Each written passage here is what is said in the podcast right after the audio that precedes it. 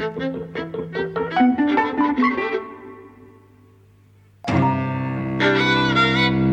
to Eavesdropping at the Movies. Yes, we've just seen the post. Yes. Um, which I was talking to my sister over the weekend, and she was saying, "Oh my god, I'm avoiding that like the plague." It's so what is it? Uh, stinkingly. It seems so stinkingly earnest, or something like that. But she hadn't seen it. She hadn't seen it, so it's just kind of the impression, you know, that is given by the project Spielberg doing a serious project with Tom Hanks and Meryl Streep, who are arguably the most prestigious, you know, male and female actors of the day. You know, in this kind of important historical narrative, About just- how great America is and the First Amendment, you imagine. Yes, and it, it, it you know it does it does feel so worthy and so on that you know I wasn't very eager to see it. Um, so um, I'm very glad I saw it though. I was eager to see it um, because it's Spielberg and Streep and Hanks, Hmm. and it looked interesting. And you know what can I say? I, I, I like the kind of thing. I mean, to be fair, I was also enormously eager to see Lincoln because you know it was Spielberg and Daniel Day Lewis doing a biopic of the greatest president ever. It's like, it's going to be amazing. Of course, it turned out to be kind of dull, It was very dull. It was extremely dull. but that didn't Very- dampen. That Very didn't, handsome to look at. yeah, but that didn't Um, dampen my enthusiasm for this. You know, I thought this is this is going to be proper quality. You see, the thing about me, my relationship to Spielberg, is that I can't remember when was the last time I had a really good time at his movies. Catch me if you can. Um, we have to skip that one because actually, you know, I've never been able to see it all the way through. Really? Yes. How come? Um, I- it's just one of those things. I think, kind of, I missed it at the cinema. I tried to watch it on TV. I fell asleep. You know, I Hmm. tried again. I'm a big fan of Leonardo DiCaprio. It's a great film. Yeah, Lots and I lots of saw energy. bits on TV. So, but even, anyway, even if you accept that that's the last time for you, that's what fifteen years ago. Well, no, I was suggesting that would be the last time for you. Because I'm just, Oh. I mean, I've, I, I, I'm thrilled by pretty much everything I see of his, regardless. Oh, I, come I- on. No, Yeah. I love it. I The love I- Bridge. Bridge of Spies. Yeah. I love that film. I think that's a Oh. great little film. I know it's got its problems. It has the thing of how. I watched it again recently. I know you said you'd watch it twenty times or something absurd. I watched it again recently to confirm how much I liked it, and it's true that I do like it. And um, there, there's, but there's there, there is that one bit in it where um, it's uh, there's there's the Russian spy who's in the American jail, and there's the American spy who's in the Russian jail, and the American spy in the Russian jail is being treated badly, and the walls are covered in dirt, and he's being woken up in the morning and tortured, blah blah. blah. And then it cuts to the Russian spy being kept in the American jail, and they say, "Sir, we need to speak to you," and it's like, "Oh, there's no fucking way I know. they were that nice." I mean, But there is the that the construction of the plot and the the way the scenes work and the way the camera moves. Mm, that is an exquisite film, Bridge of Spies. he's incredibly skilled. The There's no craft is unparalleled. That's true, and actually, I think that's true of this film as well. Yeah, Um, you know, kind of everything about it is really interesting, except its view of life and the culture and the country. you know, everything seems shallow. You're Um, talking about this or of Spies? both, because I think they both suffer from the same problems, really. Okay. Um, Well, I must say that I saw this. So I saw this earlier than you did today because I had stuff to do. So I saw an earlier screening, and while you were seeing it just now, um, and I knew you were in the cinema, I was thinking to myself, I'm kind of jealous that you're seeing. Like I, I want, I already I wanted to see it again. my God, okay. Yeah. Uh, It's not to say that I'm in love with it, but I wanted to see it. Let me put it this way: I liked it much more than Bridge of Spies, uh, and I think it's a very timely film. It's about the importance of the press, you know, and the press as a safeguard of you know democracy in the U.S. and you know how the presidency is not the state, uh, and you know how to have the right to publish is to publish. If you don't publish, then you lose the right, right? and you know how um, democracy requires a free press, you know, which um, yeah, I th- I think is absolutely true. Um, the film is very timely in terms of Fox News and the Trump presidency. You know, we live in a situation where the press, um, you know, deserves our support and our protection more than ever, and I think we're losing it really. Uh, so so so the film has all of those good things, uh, and you know. Yeah, and a lot of skill, and actually for me it's nostalgic. I mean, I remember, kind of, you know, as a school child going to the Montreal Star to get, uh, you know, to, to see how the press worked, and it was just like this with the molten lead, you know, and all us kids got our names typed. I think I actually have mine still in my desk. Mm. You know, my name typed in molten lead as if it were like, uh, you know, Times New Roman or something. Um, and of course, and then I worked in a, you know, as a typesetter for many years, as a just after after uni. So so for me, it, it also has all that romance and nostalgia of this idealized view of what newspapers should do you know, and kind of everybody in the newsroom trying to get the story and you know fighting the government. So so so I like I liked it much more than Bridge of Spies, Mm. you know, um, but it still feels like a ni- a very old fashioned nineteen forties film to me. I mean, there's a scene where I think it's Katharine Graham. They they come out of the courthouse. You know, they come through this crowd, and all the crowd looks worshipfully at her, right? And I thought this is really out of a 1940s war film or something. you know? That was something. Uh, before we uh, go on, uh, obviously spoilers. Yes. Um, yeah, well, maybe we should talk about it quickly because that, that's something I made note of. Is when she comes out of the courtrooms, they've gone to the Supreme Court um, because Nixon is basically trying to shut down the newspapers uh, trying to publish the Pentagon Papers. Um, which means that the Washington Post and the New York Times, who have up, up to this point been rivals, are now on the same side. And they emerge from, from the court having made their case. And uh, she emerges into this crowd of hippies, and the hippies are all women. I noticed. I, um, Oh. I, I mean, I, it's and we had seen hippies of, of both genders before, Yeah. uh, hanging out and making speeches and singing songs. So um, there was something very deliberate about that. She emerges into a crowd of women because I don't think the film up till this point has hugely foregrounded the fact that she is a woman in a world of men. It has, It has. but it hasn't. It's not its main focus. Actually, that's another thing that I really liked about this film because, you know, if you think about it, so on the one hand, you think, oh, it's a two hander, you know, Tom Hanks and Meryl Streep, but it really isn't. You know, it's it's Meryl Streep's film, uh, and the issue of her being a woman and her being a publisher and what women's roles were and how they accepted them then but they don't now and actually all the supporting characters that kind of feed onto her narrative right so you know so the assistant to the DA at the end who's working against the other side but you know kind Yeah. of thought yeah so actually there's Yeah, yeah. something that's being said about you know the role of women and women being silenced That's certainly women- true. But know. it's uh, it, it, what I, I suppose what I'm saying then at that point in the film when she when she walked through this crowd uh, of women is that it's very conspicuous at that point. It was to me. I noticed it, and I, I guess the film's saying something about how um, these these these two kind of sets of people are different. You know, one of them is a group of young hippies, and the other is business people in suits and courtrooms. But they are linked at this point, and they're fighting for the same thing. And, and she she's kind of accepted into this crowd by them, um, and and it's it's clearly tied to gender at this point. Like Yes. a, like if if if the, if it were a male CEO or owner of the company, it wouldn't be the same. That's No, not at all. same. And I think a lot is made out of her being a society woman.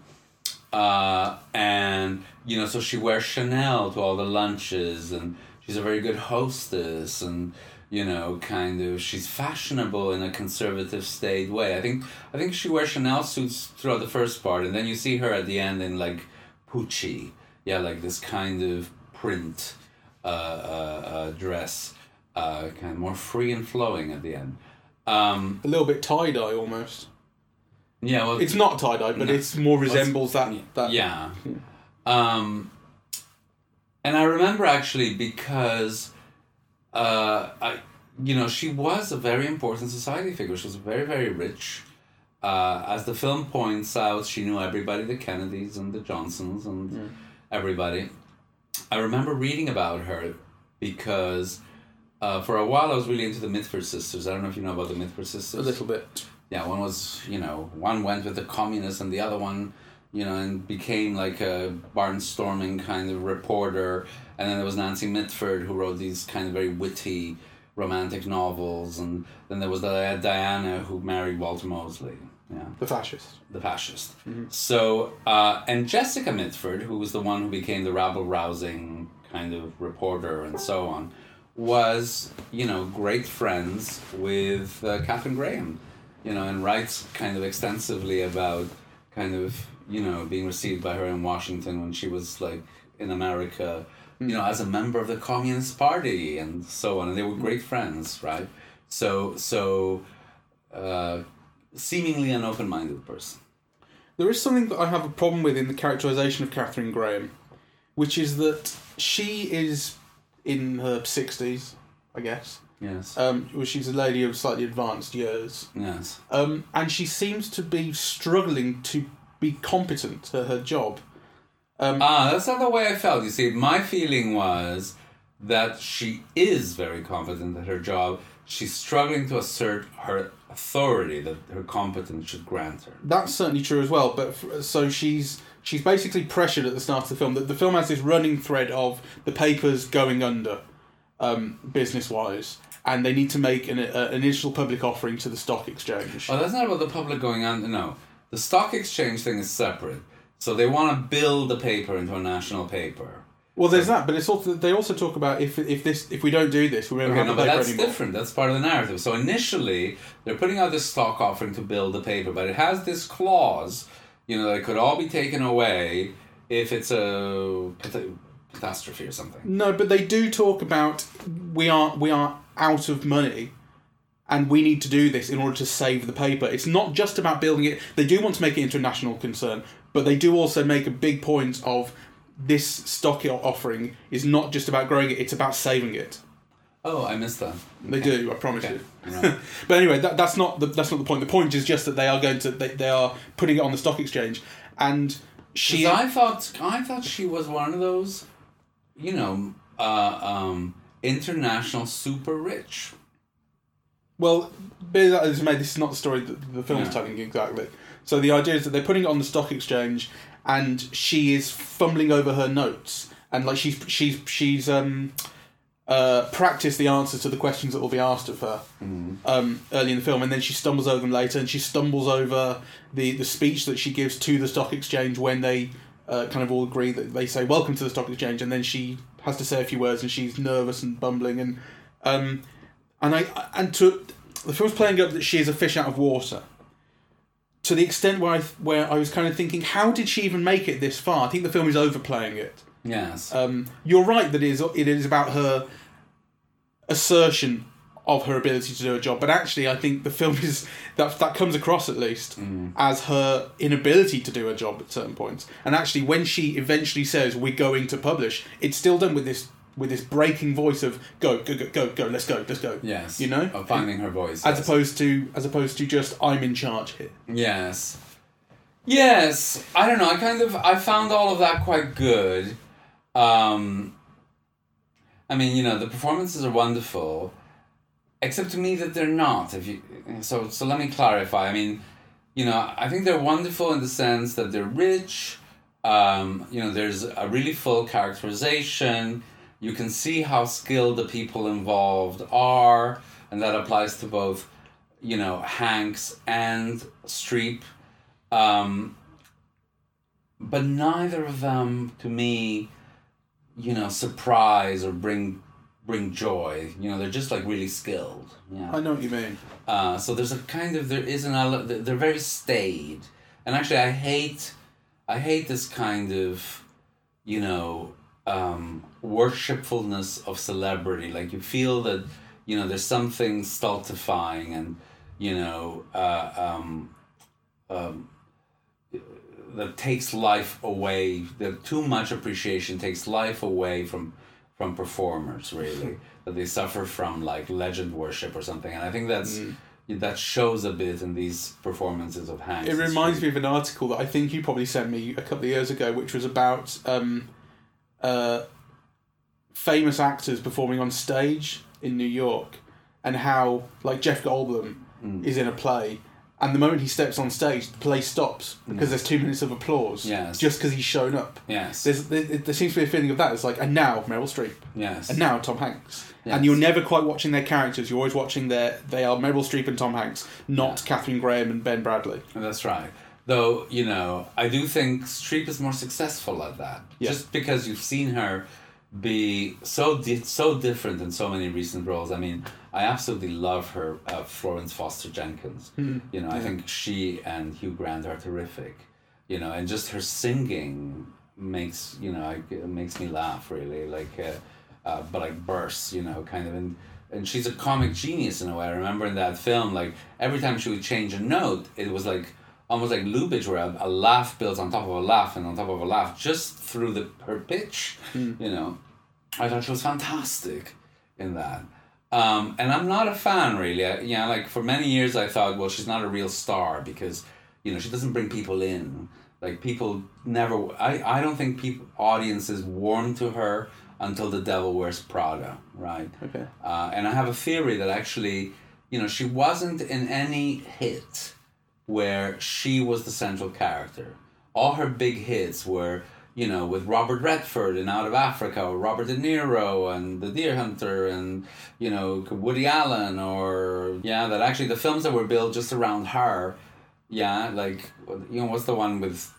Um, the- Sophie's Choice, Kramer versus Kramer.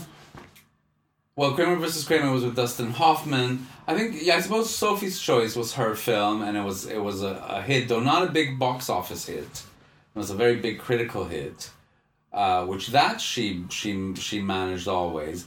But you know, was it like Cry in the Dark, really, where she's again she's you know magnificent but so cold, right? And that made like two cents basically, you know. Um, so films like that, yeah, like I think she had a whole run of of of those films where I just I just think the audiences didn't warm up to her until she became middle aged in The Devil Wears Prada, really. Yeah. So anyway, that, that's just my theory. I haven't, you know, I'd have to look up all her films and demonstrate it. I think you might be right, to be honest. Um, I think you might be right. But then she got to Mamma Mia, and that's the most important thing. well, she then had so many hits where she was really the headlining star, you know, and they were all like uh, quite good. There's the the film that she made about Julia Child, right? Julie and Julia. Yeah, Julie and Julia. You know, where really she's the show, and it was like, uh, yeah, and she carried it really. Um, you know, and then there was that lovely film with Alec Baldwin about a middle-aged couple divorcing, or because they can't have sex or something, and that was kind of lovely, and she carried that as well. And you know, those were those were really her hits. And of really. course, there was the Iron Lady, where she played Thatcher. I don't think that was a big box office hit, but but but Really? no, I, I don't think so. We'll find out. But but she, I thought she was magnificent. Well, I mean, it made $115 million on a $10 million budget. That's a big hit. um, yeah. There you go. I mean, she basically, like, her portrayal of Thatcher was kind of, it was on lines of, um, uh, what's her face playing the Queen? Helen Mirren. Helen Mirren, yeah. Yeah. It's That No, kind of level of identification. Okay, fair enough. You know, so by American standards, there was certainly, you know, that wouldn't be a big hit, right? Because that was that's international. It's not just Yeah. like, you know, what did it do in the U.S. domestic? Oh, I don't know. Give me a second. I, I was only looking on Wikipedia. Uh, two seconds. Uh, domestic was 30 million. Yeah. Foreign was 84. Um, so That's still three times its budget. yes, I mean, it's a film of a certain size. Like, it's never going to make, you know, kind of I Avengers know. money. But the, those things are complex because, sure, it's a film of a certain size with one of the biggest stars in the world. Yeah. No, I take your point. Uh, so, um, anyway, uh, uh, I just find it interesting that in a way, audiences really warmed to her. She became truly a star, yeah, kind of, in my mind, when she became middle aged. Yeah. And actually, when she played comedy and being middle aged, really. You know, so they're two, and I think she's kept the, the audience's affections ever since. Uh, uh, you know, and there's a lot of goodwill uh, towards her, though. You know, she's got her detractors, um, but then so does everybody. Anyway, I think I think she's she's quite good in this, and she actually does paint a you know a depict or portray a rounded character. You do see the wheel the wheel spinning, you know. Uh, the dresses, the intonations, the you know the formal way that she speaks, Um, but anyway, I liked it. You know. Yeah. So let's get on to more what you think, because I'm sure you have Um, more articulate things to say. I suppose the other thing to, to, to think about in terms of the, the, the craft is that I just I adore Spielberg's direction and I, I love how he holds shots and, and the way he moves the camera to kind of keep everything interestingly or beautifully framed. And he lets scenes run. He lets the actors act. Yes. the, the, the, the, the scene in which you first uh, the, the scene in which Streep and Hanks first have a conversation is is over lunch. Um, so she's the proprietor, he's the editor, and they're discussing something. Well, they're discussing a range of things, um, and it's a really long scene. It, it's it's got to be a good three or four minutes, and it's a single take, the whole thing, and the camera just the camera moves to frame everything, and then it ultimately just parks um, with in, in this two shot. And you just get to see the actors act, and it's like it's it's actually quite theatrical. You get to see a whole. There are pauses, and then you know the conversation moves on, and this is all happening in one go. And I thought this is confident and brilliant. Like there's there's, there's actually the kind of the, the, the steady hand Yes. controlling this kind of inspires confidence in you as an audience member. Yes, I mean the film is very assured. I mean that was true of Bridge of Spies as well. You know, kind of the way that he moves the camera is always like you know he's a genius at it, and there's no other way of putting it. Um, but I think there are grounds for criticism. I mean, I think kind of you know to me the film isn't complex enough really, and you know where I was saying that it's kind of designed, you know, as a nineteen forties raise people's spirit kind of rah rah film. I I mean it, right? Like the film is designed to get people pumped up over a free press, you know, and kind of let leave people thinking that it's absolutely essential to American history and American health. Um, and I think a lot of things are compromised when you know that's your goal, you know, like truth. It's funny. I think I was actually expecting, especially given uh, Lincoln, which was about kind of the the the. It was about the Thirteenth Amendment and the abolishment of slavery and the, the kind of the, the, will of a man to do something great and to to improve the American system, how great the American system kind of was. Um, I, I guess I was expecting something kind of similarly right on. It was going to all be about the First Amendment, and the First Amendment is great. We must defend it, and we have to use it, uh, and and the system is what makes America great. The fact that we have this Constitution, that's kind of what I thought it would be. And there are certainly elements of that. There's particularly one very uh, cringy moment towards the end where they the, everyone's in the uh, Washington Post offices, and the Supreme Court decision is coming through on whether they're allowed to publish or not. Um, and the, the girl's on the phone and everyone's listening and she says it's six to three we've got the decision everyone cheers and then she recites hearing it over the phone she recites hokey. the, she recites the um the, the the opinion of the judge who was in favour and it's something along the lines of the first amendment was designed for blah blah blah and we must have the right i I think i might have written it down a little bit um the press the, the press works for the governed not the governing or something like that. And the strings are swelling underneath you go oh really? You're doing this? Yes. it's so over the and there are a couple of moments there's also one in the courtroom just a few moments before uh, where the girl who works for the government is leading Katharine Graham through to the room and she stops and says I know I work for the government and my boss doesn't want me Yeah, want me to say this. I mentioned that scene earlier. but uh, but she but I want you to win. Yeah. you know? And then and then and then i thought mm, maybe but because i thought actually that also that's not entirely awful because i think it really bears in relation to the trump white house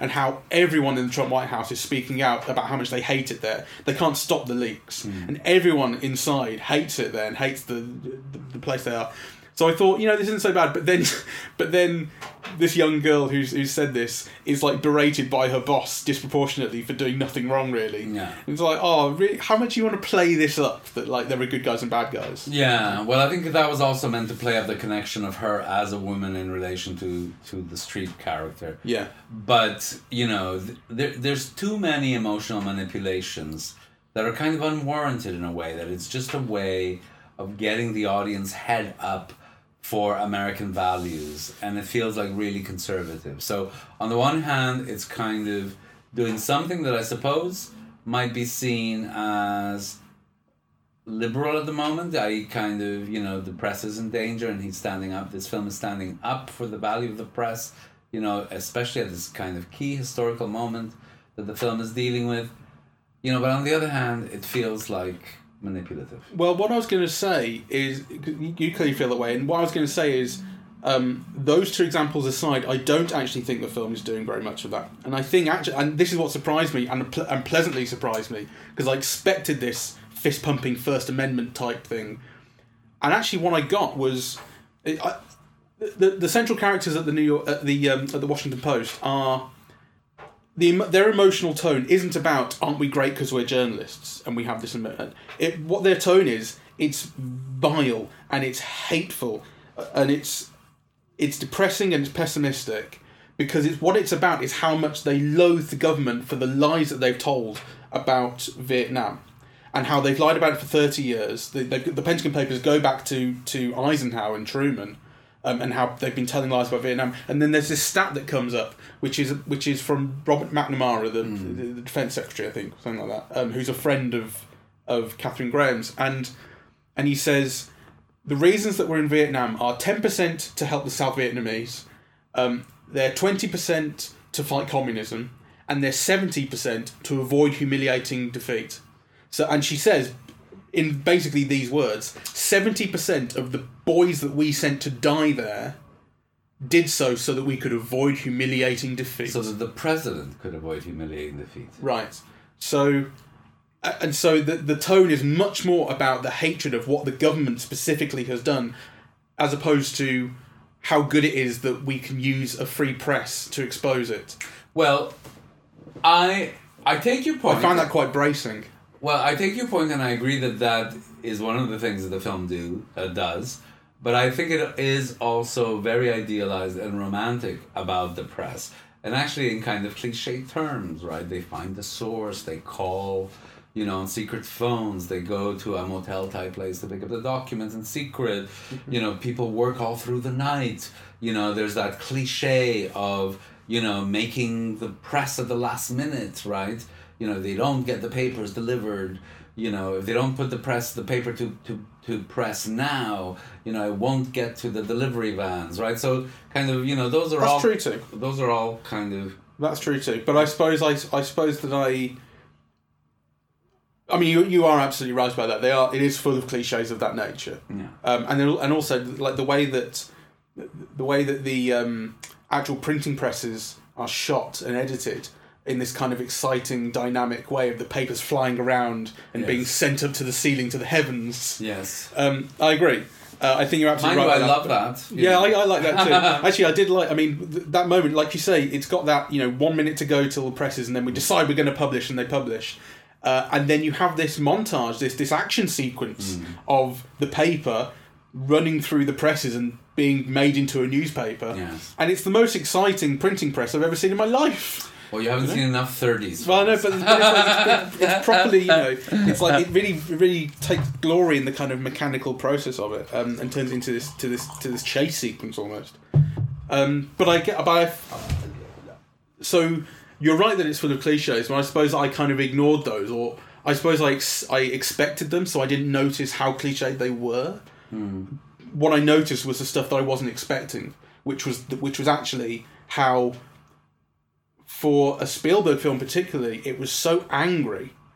Um, it really, it really felt anger, and I think, I think it's actually really pointed at the Trump administration because I think, it is. I Um, mean I think without a doubt. uh, and I think that's where it comes from. So you have you have these shots of Nixon, which are taken as if a spy is shooting them from a long lens outside the White House window, peeping in, and Trump, uh, Trump, Nixon is his back is always to the camera and he's always on the phone, and you hear I, I don't know are they real recordings? it feels like real recordings They definitely feel like real recordings. I don't know if they are or not, but they if they are, it just adds to it because he's he's complaining about about what's happening and who's going back on him and how the papers are getting these papers, the, the Pentagon papers, and um, and and it, the film ends with the Post publishing in its in their entirety, uh, and all the other newspapers publishing as well.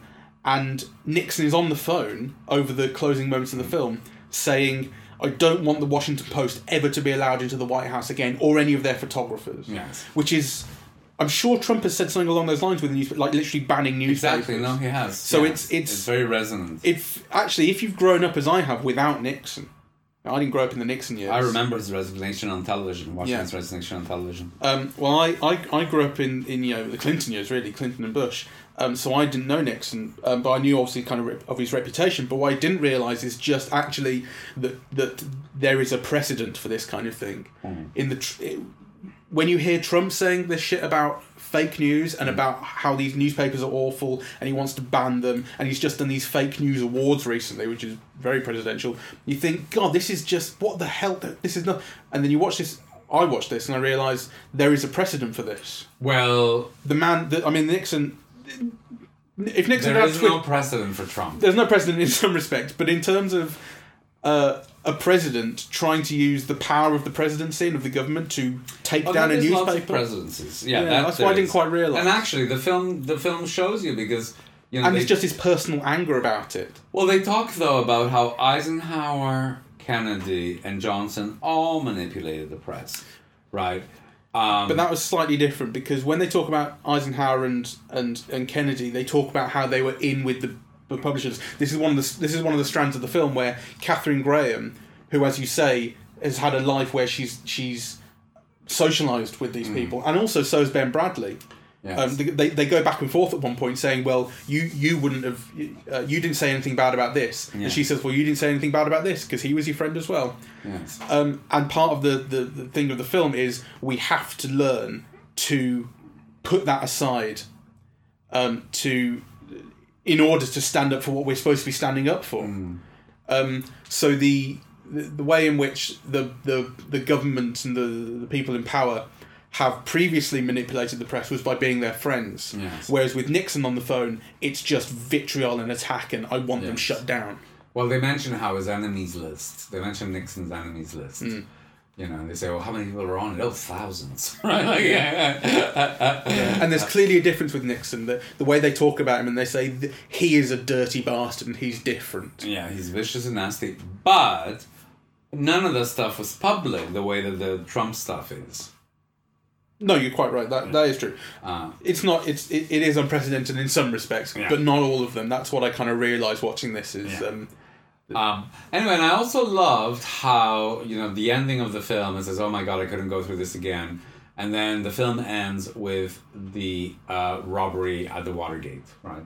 So yeah, it sets up a sequel. yeah. So uh, it sets up all the president's men, really. Yeah, it You does. know, um, so so I kind of like that. Um, And also, and, and I think the film uh, echoes all the President's Men and generally 70s cinema uh, in a way as well, which is uh, there's the one character played by Bob Odenkirk, the one character played by Bob Odenkirk, who's one of the journalists at, at the Post. Um, he has this. He's the character who goes to meet the whistleblower in the motel room and picks up all the papers and takes them back on the plane. Um, and he has this uh, kind of plot of his own which is it's almost camp in how it's evoking 70s cinema so he, so he he he thinks I know this guy and I reckon he knows something it turns out to be the whistleblower um someone rings him and he says I need to take this outside the office so he goes to a payphone because he reckons he might be bugged so he goes to a payphone and then he speaks on a payphone and says I'm looking for so and so and then he's given a different phone number. He drops all this stuff. He remembers the phone number, goes to a different payphone on the same row, rings up again. So it's like it's all this spy stuff. It's real kind of seventies sort of, sort of all the President's Men or um, the Conversation type stuff. Yes. And it's it's almost camp in the way that it's evoking these things. It's kind of it's almost a parody, but it's it's very loving if it is like it's it's doing it right. And there's a, there's a, there's a zoom shot in on it, which is could not be more transparent in how it's uh, in in the way it's doing it, which I which I adored because it was it was funny, and it also showed it like it, this is it was like compartmentalizing it. It was like saying this is the subplot of the film where we're doing the '70s spy stuff, and the rest of it is slightly different.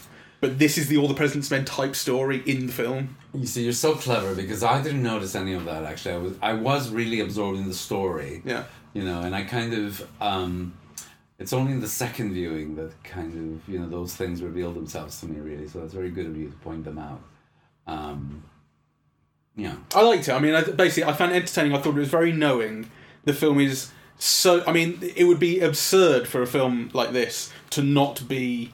Uh, sort of having a metatextual conversation with all the president's men because that is the defining Yes. kind of Nixon and newspaper story. yes. So you know, one of the things about having Bradlee and Streep as protagonists, which I thought was kind of misjudged and and middle aged and staid and you know is like for example you know when when Redford and uh, um, Hoffman did all the president's men they were in their 30s and actually they were probably a bit old really like you know a newsroom should be full of like young men hustling right whereas kind of this everybody seemed to be over 60 Um, yeah, I mean, well, yes, that's. I'm not going to pick too many hairs about that. I think, yeah, I think you're about right about that. Maybe they are a bit too old, but who knows? I don't know. well, it's easy to check. You know, what was the average age of you know kind of people working at the at the Washington Post? You know, kind of, and you would expect them to be a bit older because you know they were like senior editors. Senior editors, yeah. You know, but kind of to have almost all of them be over sixty is just a bit much, really.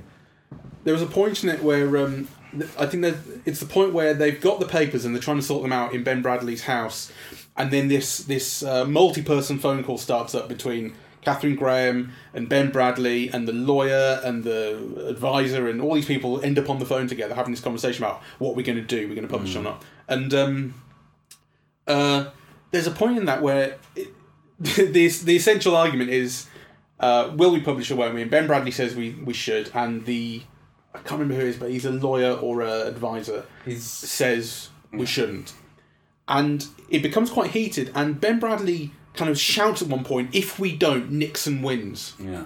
And that those two words, Nixon wins, were they kind of shocked me in a way because it was I was surprised to see uh, a film being so nakedly open about being against the president. Like the basic, the president should be the guy who most people kind of agree with and want to represent them, and to have to have a film basically saying we we are we have to be against the guy in charge completely like to a point where it's just it's a win-lose scenario. Either nixon wins or we win.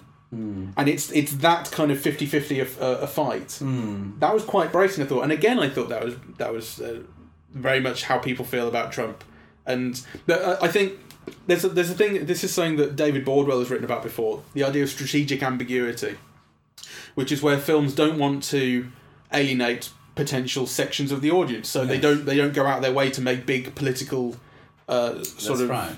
statements one way or the other, and they let they they practice ambiguity so that you can say, well, I saw in it this and I saw in it that, Mm.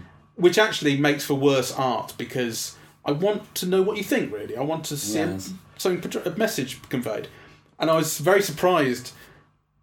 I suppose it's the level of It's easy to do vitriol now. well, yeah, I think it comes down to it's the level of vitriol against this ago. stuff. Yeah. Yes, but I think it's also so clearly related to uh, what's happening today with Donald Trump and the newspapers and, and and fake news and the rest of it. Yes. That I found it. I mean, it's not surprising that basically everyone agrees with that, but I suppose I found it kind of surprising or just unexpected to Hmm. to see it portrayed. Especially in a Spielberg film. Again, I don't know why I have this thing about I don't expect Spielberg to do it, but I don't know why that's necessarily the case. Well, because his films haven't haven't, to my knowledge, actually, except for uh, Schindler's List. I can't think of another film of his that's been like overtly political Yeah. the way this one is. I think you're right. I think his films tend to Ah. say, instead of it being like left or right, they tend to just say, "Isn't America really great?" Or aren't dinosaurs great? Well, oh, Or yes, you know, didn't we love 1930s adventure films? If they if they go for a political thing though, Yeah. it's more it's more the case of America is great and the system is great and the people are great. yes. Never mind this left right nonsense. Yes. We're all wonderful Americans. Yes. Yes. Whereas this film is very even much saying, extraterrestrials are fab. whereas in, in the post what you get is some Americans uh, are great and some Americans are really not so great and need to be stopped. yes. Bloody hell! It's taken them seven years to get. I know. I'm glad he did. Yeah, he's better at gremlins than he is at people. But I, do, do you know what I mean? Though, like I expected it to be so much more anodyne than it is, and I'm very glad that it wasn't. Uh, you're kinder to it than I am because I do think that there is something anodyne about it. Yeah, um, and something staid and conservative. You know, um, certainly cinematically it is. I also think the performances are somehow reined in. You know, there's just there's just something.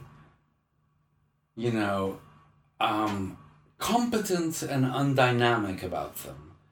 It it feels to me like, you know, a film. I mean, I think my sister was right. You know, that there's a kind of you know, sickening earnestness to it. Hmm. I think there is up to a point, but like I say, I was glad. I was glad to see that that was tempered by many other things.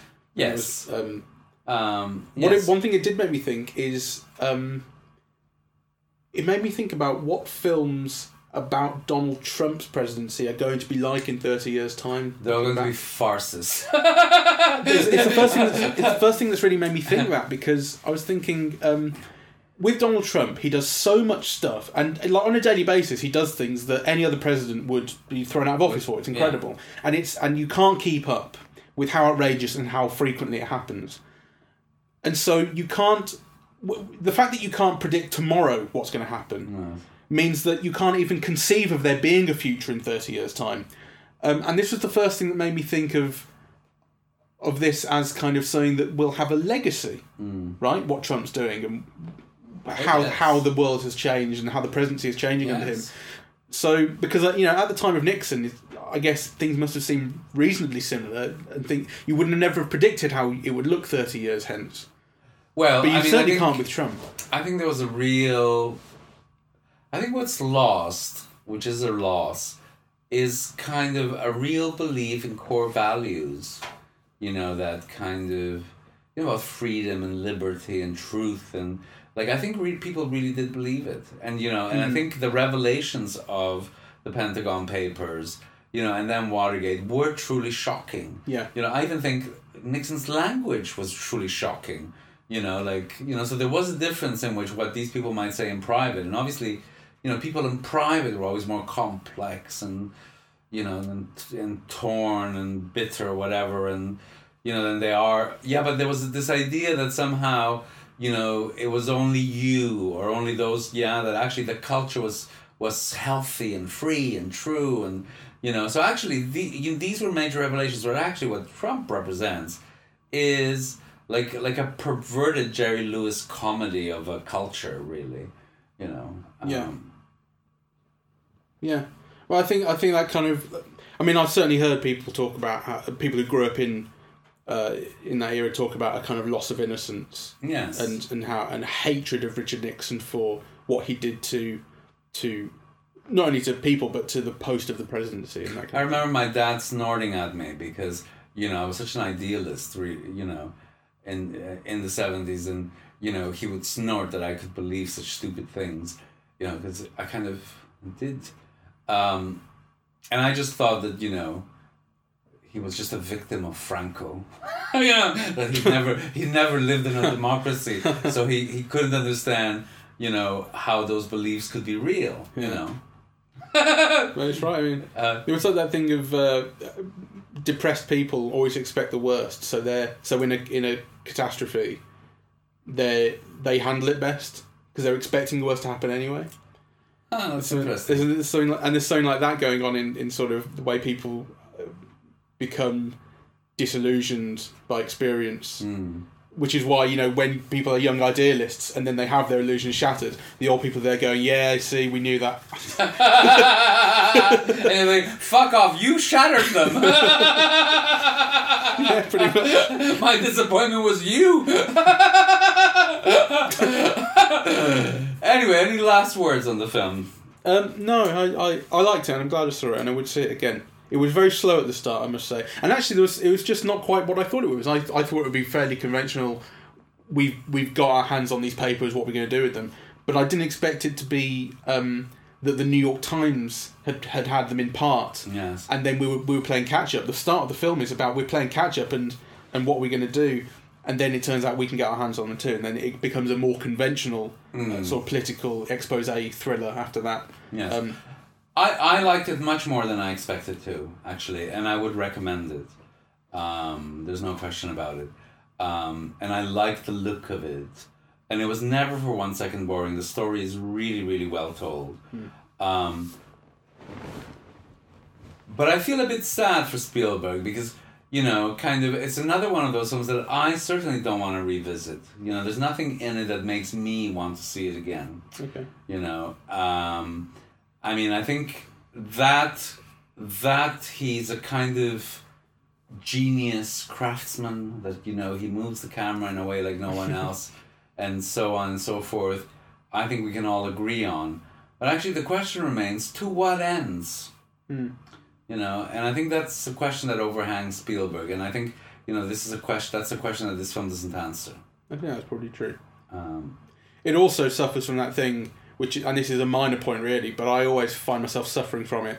All these films about about a load of white guys in rooms talking for a long, long time about about intricate matters.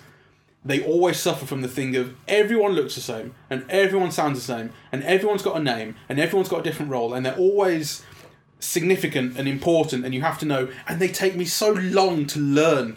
Everyone's never bother Everyone, but, yeah. but I think that's it. Like, I don't think anyone does really. But the film still has like they're talking about what about Abe at the Times, and what about this guy Neil something, and I'm going, who are these people? And when you go to pro, I would like it if everyone had a name tag. It gets you know, or just if everyone introduced myself, hi, I'm Neil, and now here's my part in the story. Yes.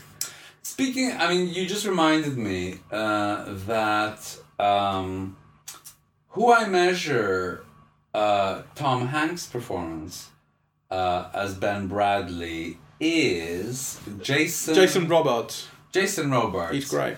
Yeah, who played him in All the President's Men. Uh, and I think he Hanks doesn't bring anything of the abrasiveness and the roughness and you know, kind of you got the feeling. Well, he brings a- he- Robards. He brings a gravelly voice. He's acting with his voice in this Tom Hanks, which is it. Yeah. But he's just, I love him, you know, and actually seeing him kind of cheers me up, you know, and actually I think that's kind of wrong for this part, really. you know, it should be somebody gravelly voice and with a slightly dark edge and, you know. J.K. Simmons.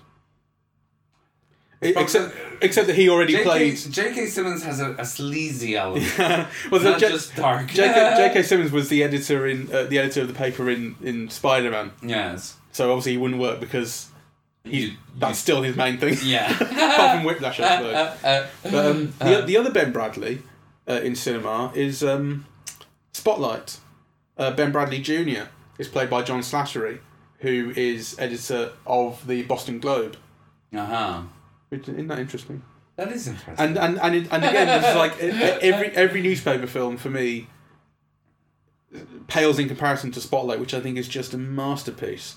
And what I love about Spotlight is how the people at the paper are culpable just as much as anyone. yes. Because normally, what happens in, in a film like this, and actually, it's not always newspapers. It's so the film that made me realise this at first was Concussion, which was the film about um, the Nigerian doctor who uh, re- uh, chr- chronic traumatic encephalopathy. I think is a disease that he kind of discovered and gave a name to, which is basically.